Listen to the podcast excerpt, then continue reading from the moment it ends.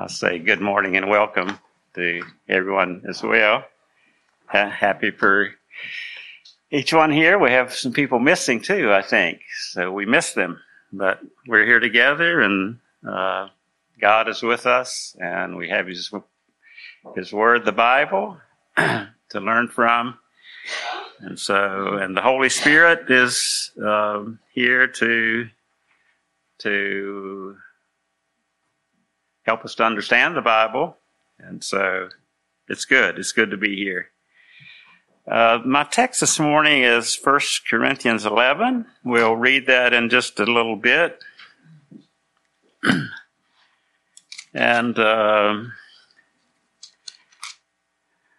some, of, some of us are familiar with this. Uh, scriptures, maybe some not so much. Maybe, maybe this morning uh, the teaching that I will give will be seem new to you. Maybe you're a youngster who uh, is growing up and suddenly are listening to the sermons. I hope you're hope you're doing that as you get uh, come to the age you can understand the, the speaker. And so, uh, yes, invite you all to, to listen and find a, have a Bible ready if, when we get ready to read the scripture. I think there's, uh, of course, most of you have your Bible on the phone on your phone. There are some Bibles scattered in the pews, but uh, when we read the scripture, I really would invite you to to uh, follow along. I took this course the other week, um, how to interpret the Bible, and the teacher really emphasized the reading of the Bible and really meditating as we read. And so I want to encourage that this morning. I Have a few things to say before I go to the text. Uh, Heidi, our daughter, does tutoring, and this young man uh, she tutors out of the blue said, I've been studying 1 Corinthians 11, and I think it means that a woman should wear something on her head when she prays. And he also said, but I don't, so it says men should be uncovered. He said, but I don't know, no, I don't know what to do with my hats. I have many hats. So that was his, you know, he was meditating on that scripture. Uh, sister told me this story. She was in a setting with fairly young children, and some reason asked them why their mothers wear a head covering. And some didn't know, they hadn't really thought about it. And the best answer others could give was that they were Mennonites and the church asked them to do it. And uh, so this could tell us that we need to teach this uh, scripture to each generation. Not faulting the children for not knowing; they maybe just haven't hadn't grown up enough to listen and understand. Uh, one of my Bible school teachers long ago, I think it was Yost Miller or Irvin Hirschberger, said that if you want to hold on to a doctrine, you must teach it to your congregation every three years. I know I've teach from, I've taught from this text in the past. I'm not sure if it's been quite three years, but uh, here we are in 1 Corinthians 11 this morning. I would say, on the other hand, we don't want to be imbalanced in our Bible teaching, of emphasizing a few pet doctrines and neglecting others. At this seminar I was at, uh, the teacher's name was Leon Lim- Zimmerman, and he had taught at Rosedale Bible Institute for many years. And um, First Corinthians was one of the classes that he taught a number of years. And he said he would always, at the beginning of the course, he would ask the class, usually would ask the class, why did you take this class of First Corinthians? And he said 90, percent of the class would give the same answer. What do, you, what do you think their answer was, why they took the class? Anybody want to venture a guess? it was because they wondered about the head covering in 1 Corinthians 11. And he said then, Leon Zimmerman said, what does that tell us about Mennonites? Uh, and his point was that there's a whole lot more in 1 Corinthians than 1 Corinthians 11, 1 to 16. And so we don't want to get overly absorbed in a few texts of Scripture and neglect others. There's a wealth of truths in this book beside this chapter, but we're choosing this chapter this morning. We're going to do Bible interpretation this morning, which simply means that we're going to examine the text. I'm going to try to use some of the rules of interpretation I learned about in the class. I'll say a word about interpret. So, Bible interpretation simply means to examine the text, uh, try to under- try to understand the meaning, and then explain it. So, that's what we're attempting to do this morning. And um, I don't think I know of another scripture text. There may be others, but I don't know if I know of another scriptural text who has so many, has such varied interpretations. That happens throughout all the Bible, but this one especially seems to have many interpretations. And I feel like I owe it to you to mention some of the varied interpretations so you won't be surprised or unsettled when you hear them. So here are some examples we are all going to read this in a, a bit. But some understanding understand the word head in the early verses. Uh, Christ is the head of man, man is the head of woman. Um, those verses, they, they understand the word head to mean uh, honor, uh, saying that the woman is to honor her, her uh, is to honor man but that does not necessarily mean that she is in sub- subordination to man. Okay, some understand that's one interpretation. Some understand the word head to mean source, and they cite verse 8 where it says, Man did not come from woman, but woman came from man. So they emphasize the meaning of the word head to mean source. And so they say that uh, this head is not talking about subordination and authority. Others interpret the word head to mean authority, which includes honor. And so these interpreters say that men have a place in authority over, over women, that women have a place in the order of creation under Christ and under man. And this is an interpretation that's generally unpopular these days. So, but that uh, these emphasis on they they study the Greek words and take the nuances of the Greek words and how they're used in the old Greek culture and so that's how they come out with a different meaning for the word. And then they, if they put the emphasis there, there will be a, a different interpretation of the text. Does that make sense, what I'm saying? okay, another examples of how this, this scripture is interpreted is that the, the woman in the text means wife. And actually, some translations use the terms husband and wife rather than uh, man and woman. So they interpret it to mean the, the, the woman to be the wife. And they teach that a wife is not to outshine or shame her husband in public worship and thus dishonor him. And so they say that women can fill leadership roles in the church. I'm saying this in simple terms, and the interpreter might not say it exactly the same. There's another interpretation. Uh, some say that covering the head of a woman in worship was the normal, which was normal and proper for first century Corinth. They say then the teaching here is that Christian women should follow the proprieties of the time, and this directive of women praying and prophesies with head covered is not necessary for our our day, our setting when where this is not so much the norm. So that's one interpretation. They use a historical, cultural explanation of the text. Okay, uh, I'm going to talk about this is verses 11 and 12, where, it's, where it speaks of a mutual dependence of men and women.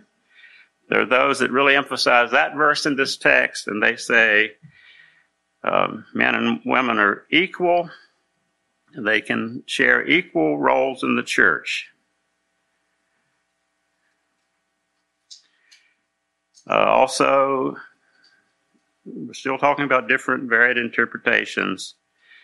There's not agreement among interpretations what, about what the phrase means. A woman ought to have authority on her head or a sign of a symbol of authority on her head because of the angels. There's, there's debate and disagreement about what, who the angels are. Good, good angels, bad angels. And they also, um, some say that the, the woman's head covering gives her authority to pray and prophesy in public. Others teach, say the opposite, that the head covering is a token that she is under submission to the man. So there are many interpretations. Another one is that the, the, the hair, that's later in the chapter, is the woman's covering, but then it's difficult to insert hair into all the different times it talks about a covering. So, many interpretations, more than I've mentioned, and I'm not scoffing at them. I don't think it's helpful to scoff at others. What we're doing interpretation here, and I'll not be as arrogant to say that I or we uh, totally interpret this the very best way most accurate way or, per, uh, or teach it in a perfectly balanced way. But we, we do want to just read the text, uh, understand what it's saying, uh, the, the, the, clear meaning of the text. And I also intend, and when we get to discussion about men and women's roles, I intend to pull in a few other scriptures Okay, let's start at 1 Corinthians 10. That was kind of a long introduction. I hope it's not distracting. I hope it was helpful. Uh, let's stand together and either you follow in your Bible or just listen very carefully to the reading of God's Word. Let's stand. I'll start in 1 Corinthians 10, the last verses, uh, verse 31, and then read to to verse 16 of 1 Corinthians 11. 1 Corinthians 10 31. So whether you eat or drink or whatever you do, do it all for the glory of God.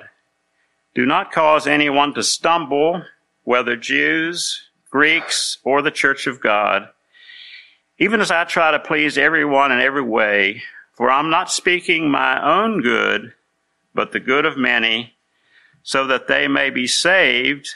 Follow my example as I follow the example of Christ. I praise you for remembering me in everything and for holding to the traditions just as I have passed them on to you. But I want to, you to realize that the head of every man is Christ, the head of the woman is man, and the head of Christ is God. Every man who prays or prophesies with his head covered dishonors his head. But every woman who prays or prophesies with her head uncovered dishonors her head. It is the same as having her head shaved. For if a woman does not cover her head, she might as well have her hair cut off. But if it is a disgrace for a woman to have her hair cut off or her head shaved, then she should cover her head. A man ought not to cover his head, since he is the image and glory of God. But, but woman is the glory of man, for man did not come from woman, but woman from man. Neither was man created for woman, but woman for man.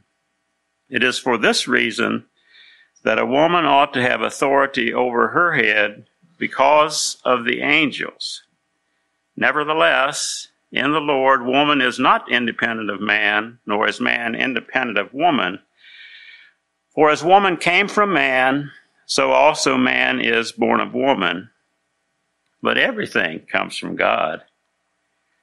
Judge for yourselves, it is proper for a woman to pray to God with her head uncovered. Does not the very nature of things teach you that if a man has long hair, it is a, a disgrace to him? But if the woman has long hair, it is her glory. For long hair is given to her as a covering.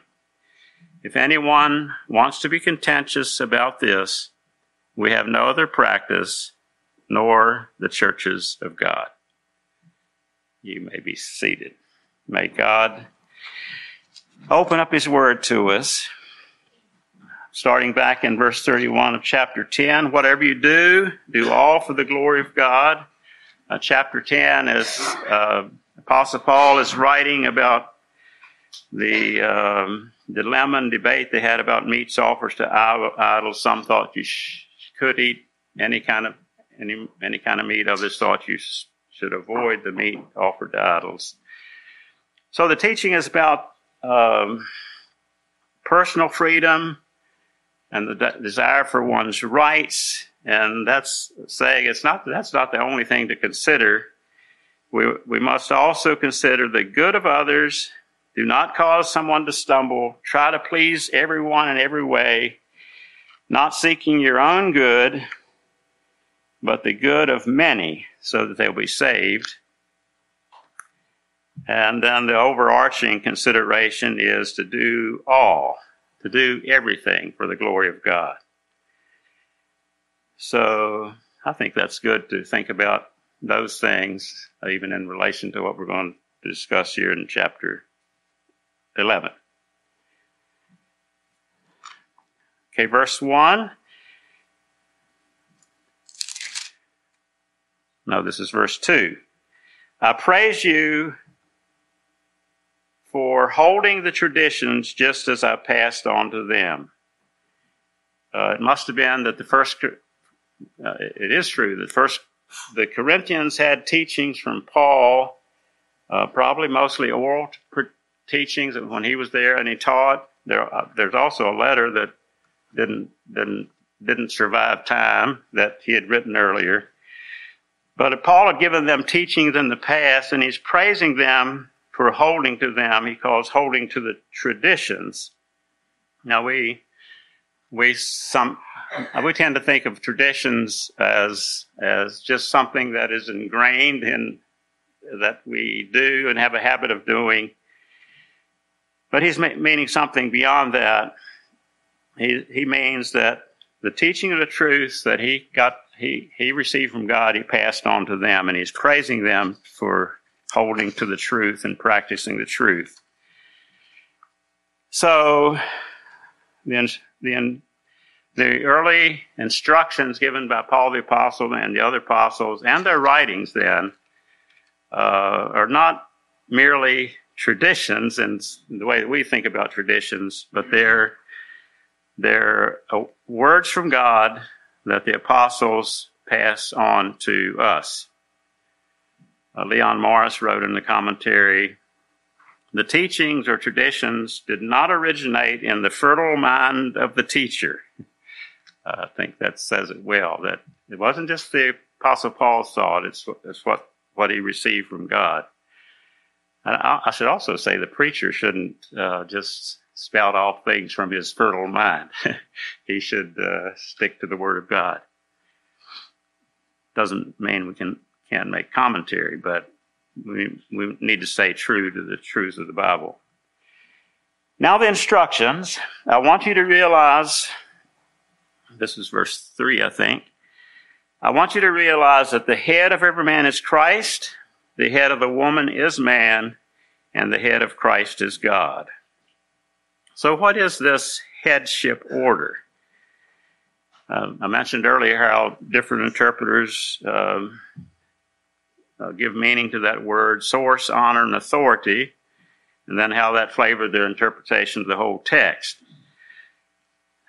And uh, I'll say again that they choose these meanings um, because of the nuances of the Greek word and also of how it was used in the past. And uh, well, the Greek word, uh, this is Strong's Concordance, that is translated head means that which is easily grasped, like the nail of a head. The, the, the top of it is, is the is the simple Greek meaning. So then we look for how it's used elsewhere in the Bible. Verses like Christ is the head of the church, the husband is the head of the wife, Christ is head of the body of the church. Uh, Christ is the head over every power and authority.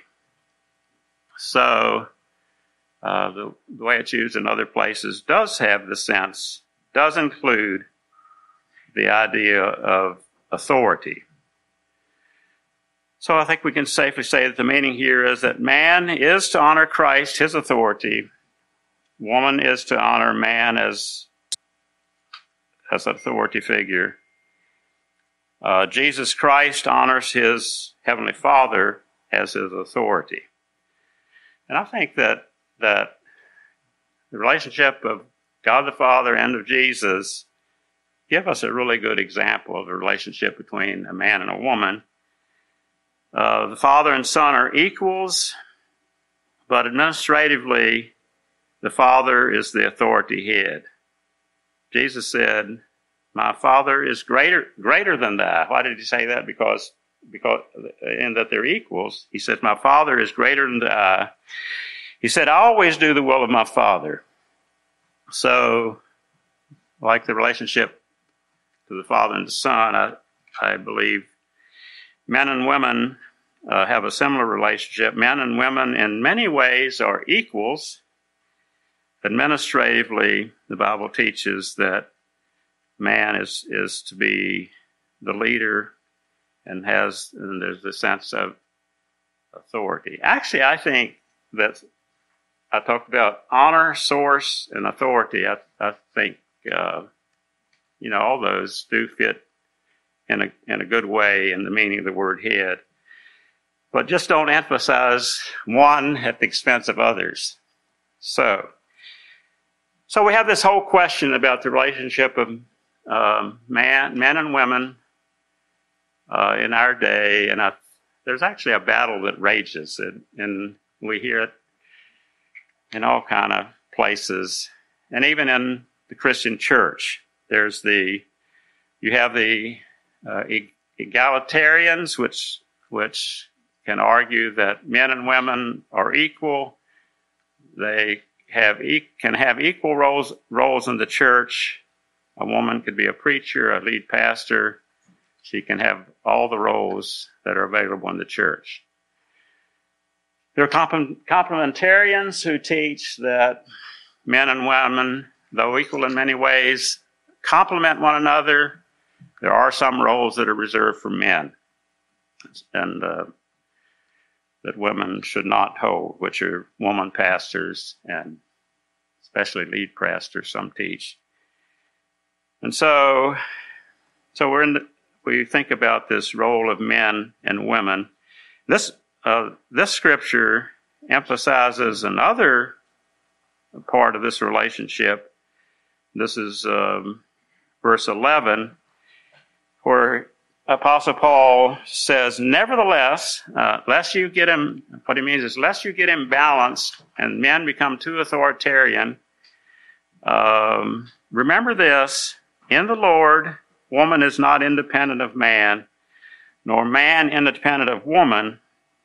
For a woman came from man, for as woman came from man, so also man is born of woman. So uh, that comes from creation, where God took a um, said said it's not good for man to be alone, so He took a rib from Adam, and around that rib He modeled out of the dust of the earth uh, the form of a woman. He breathed into her the breath of life, and uh, she became a helper suitable for him.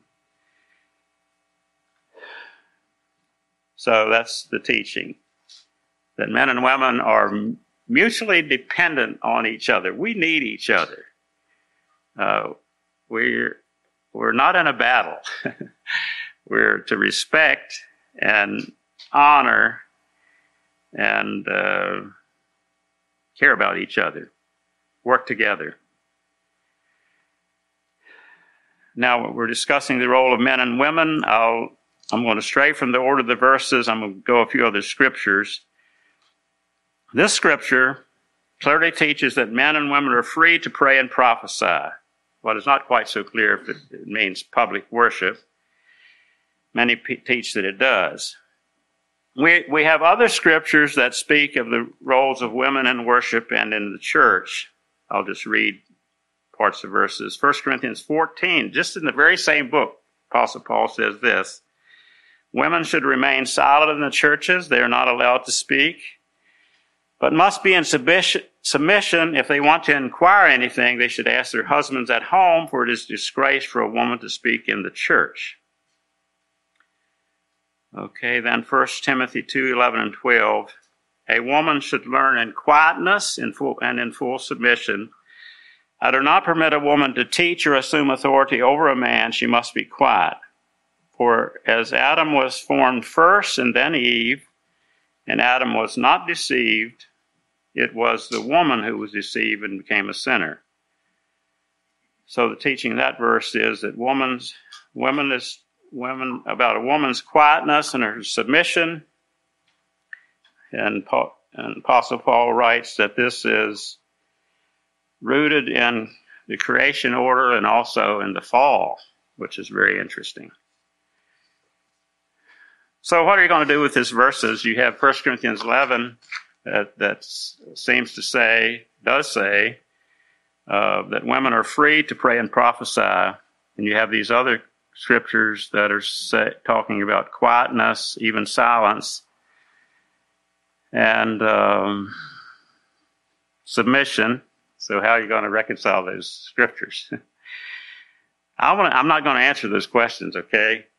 But I'm going to suggest that we hold scriptures in a holy tension uh, as we make our applications uh, in in in life and in church life.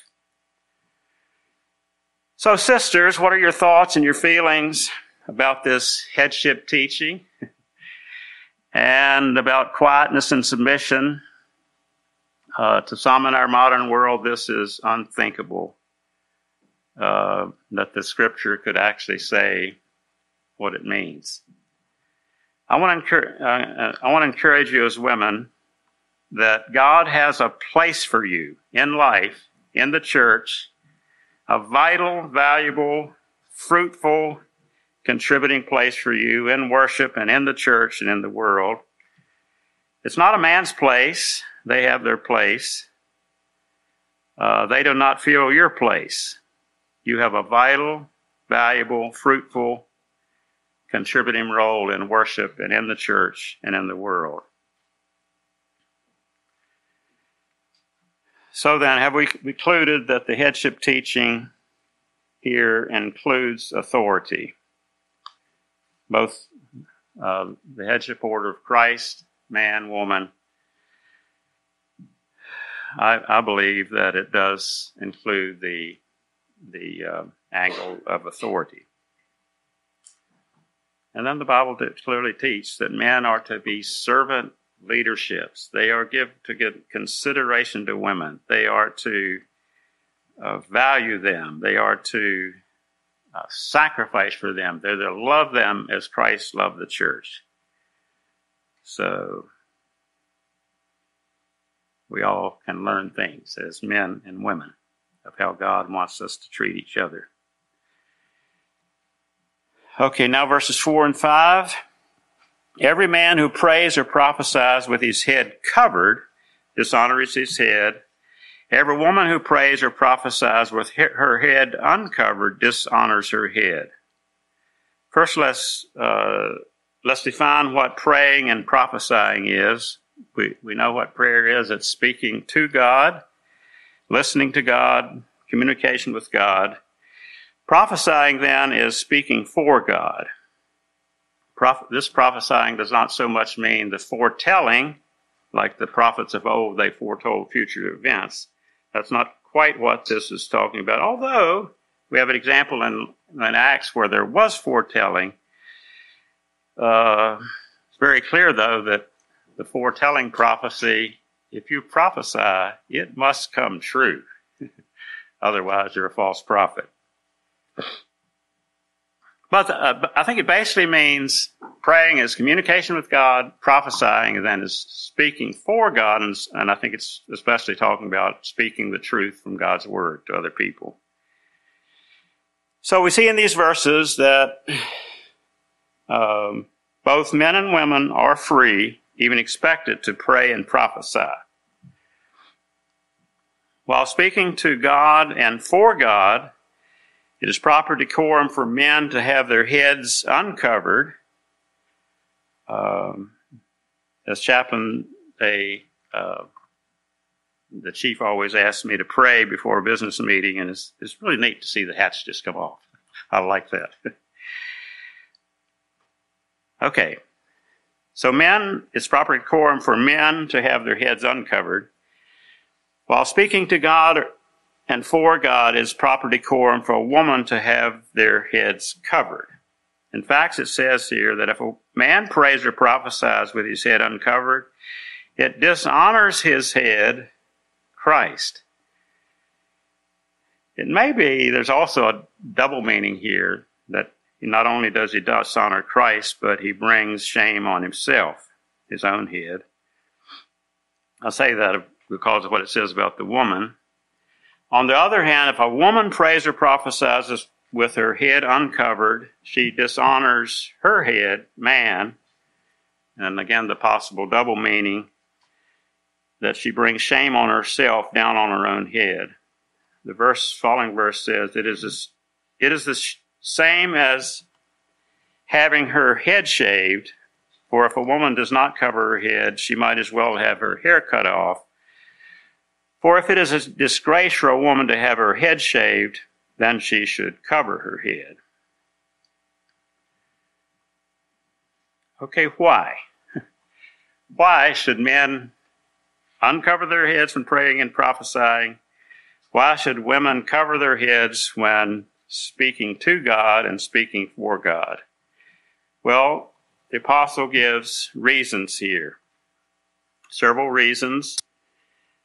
Uh, the first is I'm going to call the glory principle that is rooted in creation. A man ought not to cover his head, since he is the image and glory of God, but the woman is the glory of man. For man does not come from woman, but woman from man. Neither was man created for woman, but woman for man. So that that comes from creation.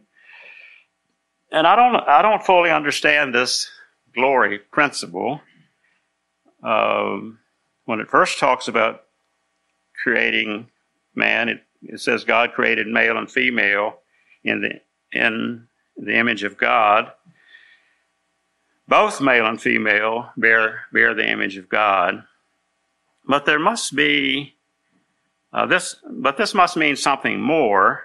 And here's the best I can do: the man reflects the glory of God so he should be uncovered. The woman reflects the glory of man. She came from him. And that glory is to be covered. So that God receives all the glory from both men and women. Maybe verse 15 gives us a hint of the meaning. It says, Woman has long woman has long hair, it is a glory to her. It is a glory, a dignity, a praise to her. So it seems to me this is a modest, modesty issue. The woman's glory, whatever that is, uh, whatever that means, is to be a veiled glory when she prays and prophesies. God will not share his glory with anyone. so, in worship, while praying and prophesying, the woman's glory is to be veiled. That's my understanding. Another reason given for the covered head teaching, the uncovered head teaching for women and men, is verse 10. I'll read it.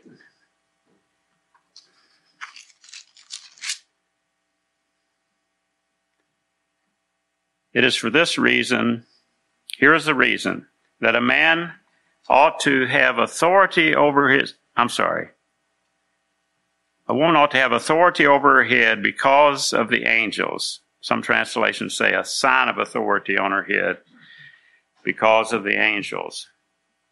And that's all it says about the angels. So it's, it's, uh, the meaning here, I think, is obscure. We do know something about, some things about angels. The Bible tells us that the angels are ministering spirits sent to serve them who inherit salvation. So, do you have a, a guardian angel? Children, do you have a guardian angel? Jesus said that don't despise these little ones. Their angels in heaven always see the face of God in heaven. He said it says it's a serious thing to offend a child, mistreat a child, misuse a child. They have angels who are in the presence of God and, and with children they see everything that happens. And here's a verse I really like. Through the, through the church, the manifold wisdom of God should be, uh, should be known to the rulers and, and authorities in heavenly realm. Through the church, the manifold wisdom of God, that's us, the church, God's church, all the churches, true churches, through the church, the manifold wisdom of God should be known, uh, will be, should be known or made known to the rulers and authorities in heavenly realm. The angels are watching us. They're with us. Um, I think there's angels present this morning. The ministering spirits that are that are um, watching over, aiding the believers. So I think it may be saying, could this mean that angels are constantly with us, these angels who experience the perfect heaven, heavenly throne room worship are present with us in our gathered worship, and they're concerned about reverence and proper decorum in worship. And then Apostle Paul gives one more uh, reason for covering unco- uh, covered uncovering teaching, verses 14 and 15. Judge for yourselves, and that reason is do what is honorable, doing what is honorable in the culture around you or what is natural. Judge for yourselves, is it proper for a woman to pray to God with her head uncovered? Does not the very nature of things teach you that if a man has long hair, it is a disgrace to him but if the woman has long hair, it is her glory. For long hair is given to her for a covering. Um, in our, uh, what I was able to read, of course, history is somewhat obscure. That in Corinthian day, it was it was common, acceptable, honorable for a woman to cover her heads in time time of worship. Um, in our contemporary culture, it's I think it's pretty much still con, considered uh, proper for a man to take off his hat when there's prayer. Maybe not so much for a woman women to cover her head anymore. That doesn't it's not quite the norm for our day. Certainly in our uh, conservative Mennonite culture, it is acceptable to do both those things. So Paul does use a cultural reason there. Now, verse 16, lest we think this covered, uncovered head teaching is an isolated Corinthian teaching, notice verse 16. If anyone wants to be contentious or argue about this, we have no other practice, nor do the churches of God. So it must have been that Apostle Paul taught these things, and the churches practiced these teachings of uh, headship order, covered, uncovered heads. Uh, they must have been universally taught and practiced. Quickly, I'll try to answer three questions. Is this teaching for our day? Um, most modern commentaries use a cultural and historical interpretation. The rhetoric goes something like this Faith in Christ was liberating the women and gave them freedom to speak more freely. freely. Some, some women were, went overboard by being too vocal in church and were not covering their head. This was against the cultural practice. So then, Christian men and women should follow the cultural norms of the day so as not to bring disgrace on the Christian church. Here's my understanding. A central teaching of the passage is that men should have their heads covered when they pray, uncovered when they pray and prophesy. Women should have their heads covered when they pray and prophesy. The four reasons given uh, glo- the glory principle, uh, creation, the creation uh, teaching about headship, and angels, the, the, three of those reasons are timeless, and therefore I think that the message is for our, our day. He does use the culture. If, if Paul would have only given the cultural reasoning, then I, you may be able to explain it that way. But I, the three reasons given, the first three at least, were timeless. Uh, principles. Therefore, I think the teaching is also timeless. Next question What kind of hair, head covering should be worn? What, what size should be worn? What type should be worn? Uh, in Christian churches that practice the head covering, we see quite a variety of type and size. Some feel that the covering is a token or a sign, so the type or size is not important. I would like to suggest and encourage uh, just to think about the teaching that every man, every woman who prays or prophesies with her head uncovered dishonors her head. And then it goes on to say, then she should cover her head. So I think it's a valid question to ask is uh, you as a woman, is my head covered? The head covering is a sign and a symbol before God, man, and angels. Does this symbol cover the head? Does it veil the glory that the text is talking about? Is the head covered? Uh, another question When should the head covering, covering be worn?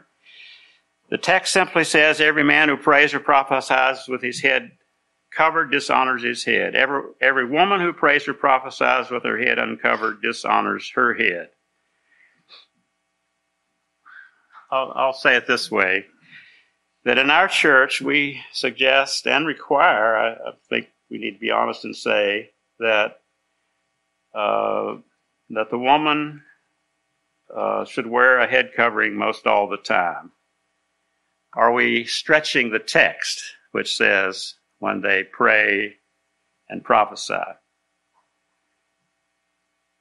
Men uncovered when they pray and prophesy. By the way, I, will tell you that I don't wear a hat because of this scripture, unless it's very cold or the sun's beating down and my thin hair needs some help. But, uh, so we as a church attempt to follow these two rules of interpretation. And they, they, I knew these before, but I noticed them in this class I took too.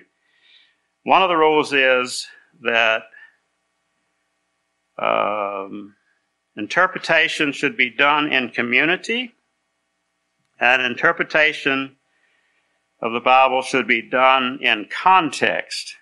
The, the immediate verses surrounding the text you're studying uh, other related scriptures, and in the end, the whole context of the Bible. Interpretation done in community, interpretation done in context. So, uh, what we have done is look for look for related scriptures about. So, so let's answer the question: When should you pray? When do you pray? When should your head be covered or uncovered? When do you pray? When do you when do you speak for God?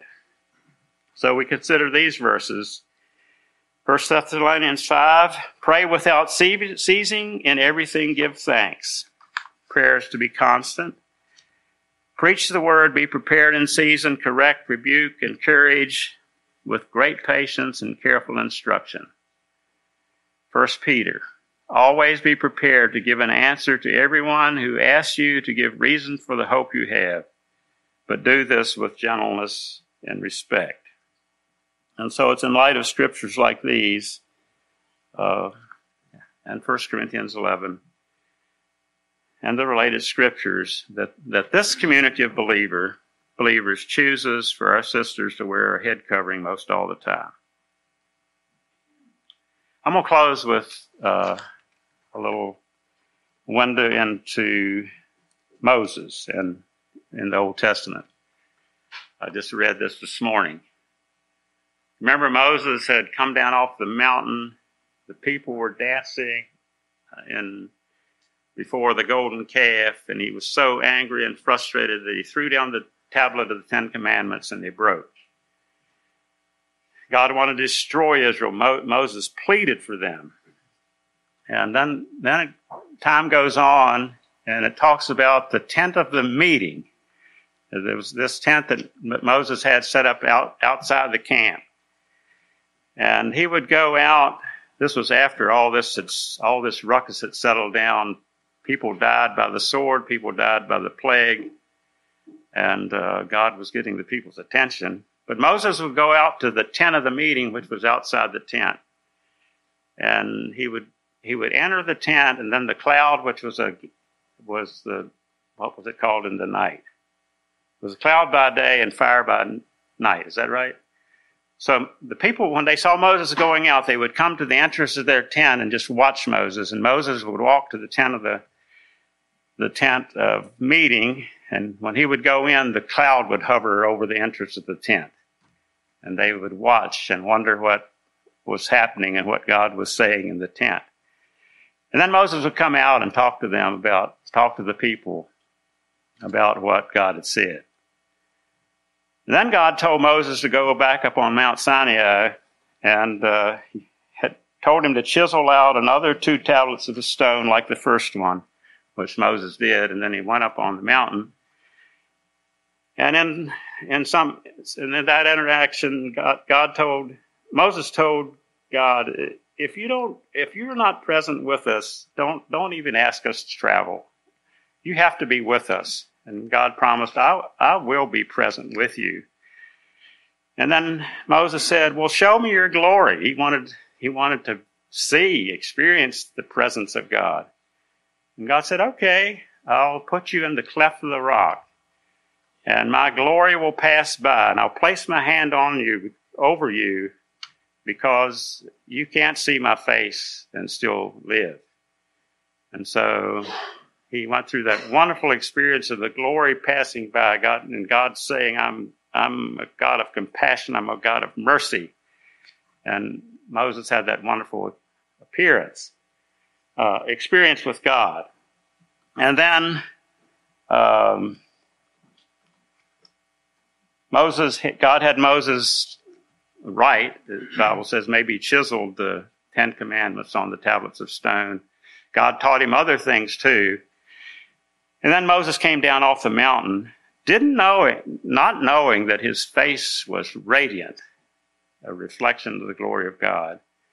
And he, after the people, the people were fearful. And so after that, Moses uh, veiled his face I don't know that this, the veiling of the face, has anything to do or any connection with the veiling of the woman's glory in 1 Corinthians 11, but it's just interesting. But here's my point. And following that, then, again, the Bible says that Moses would go to the, go to the tent of the meeting, unveil his face, go in the tent. The people would wait. Moses would talk to God, listen to God, and then he'd come out again and tell the people what God said.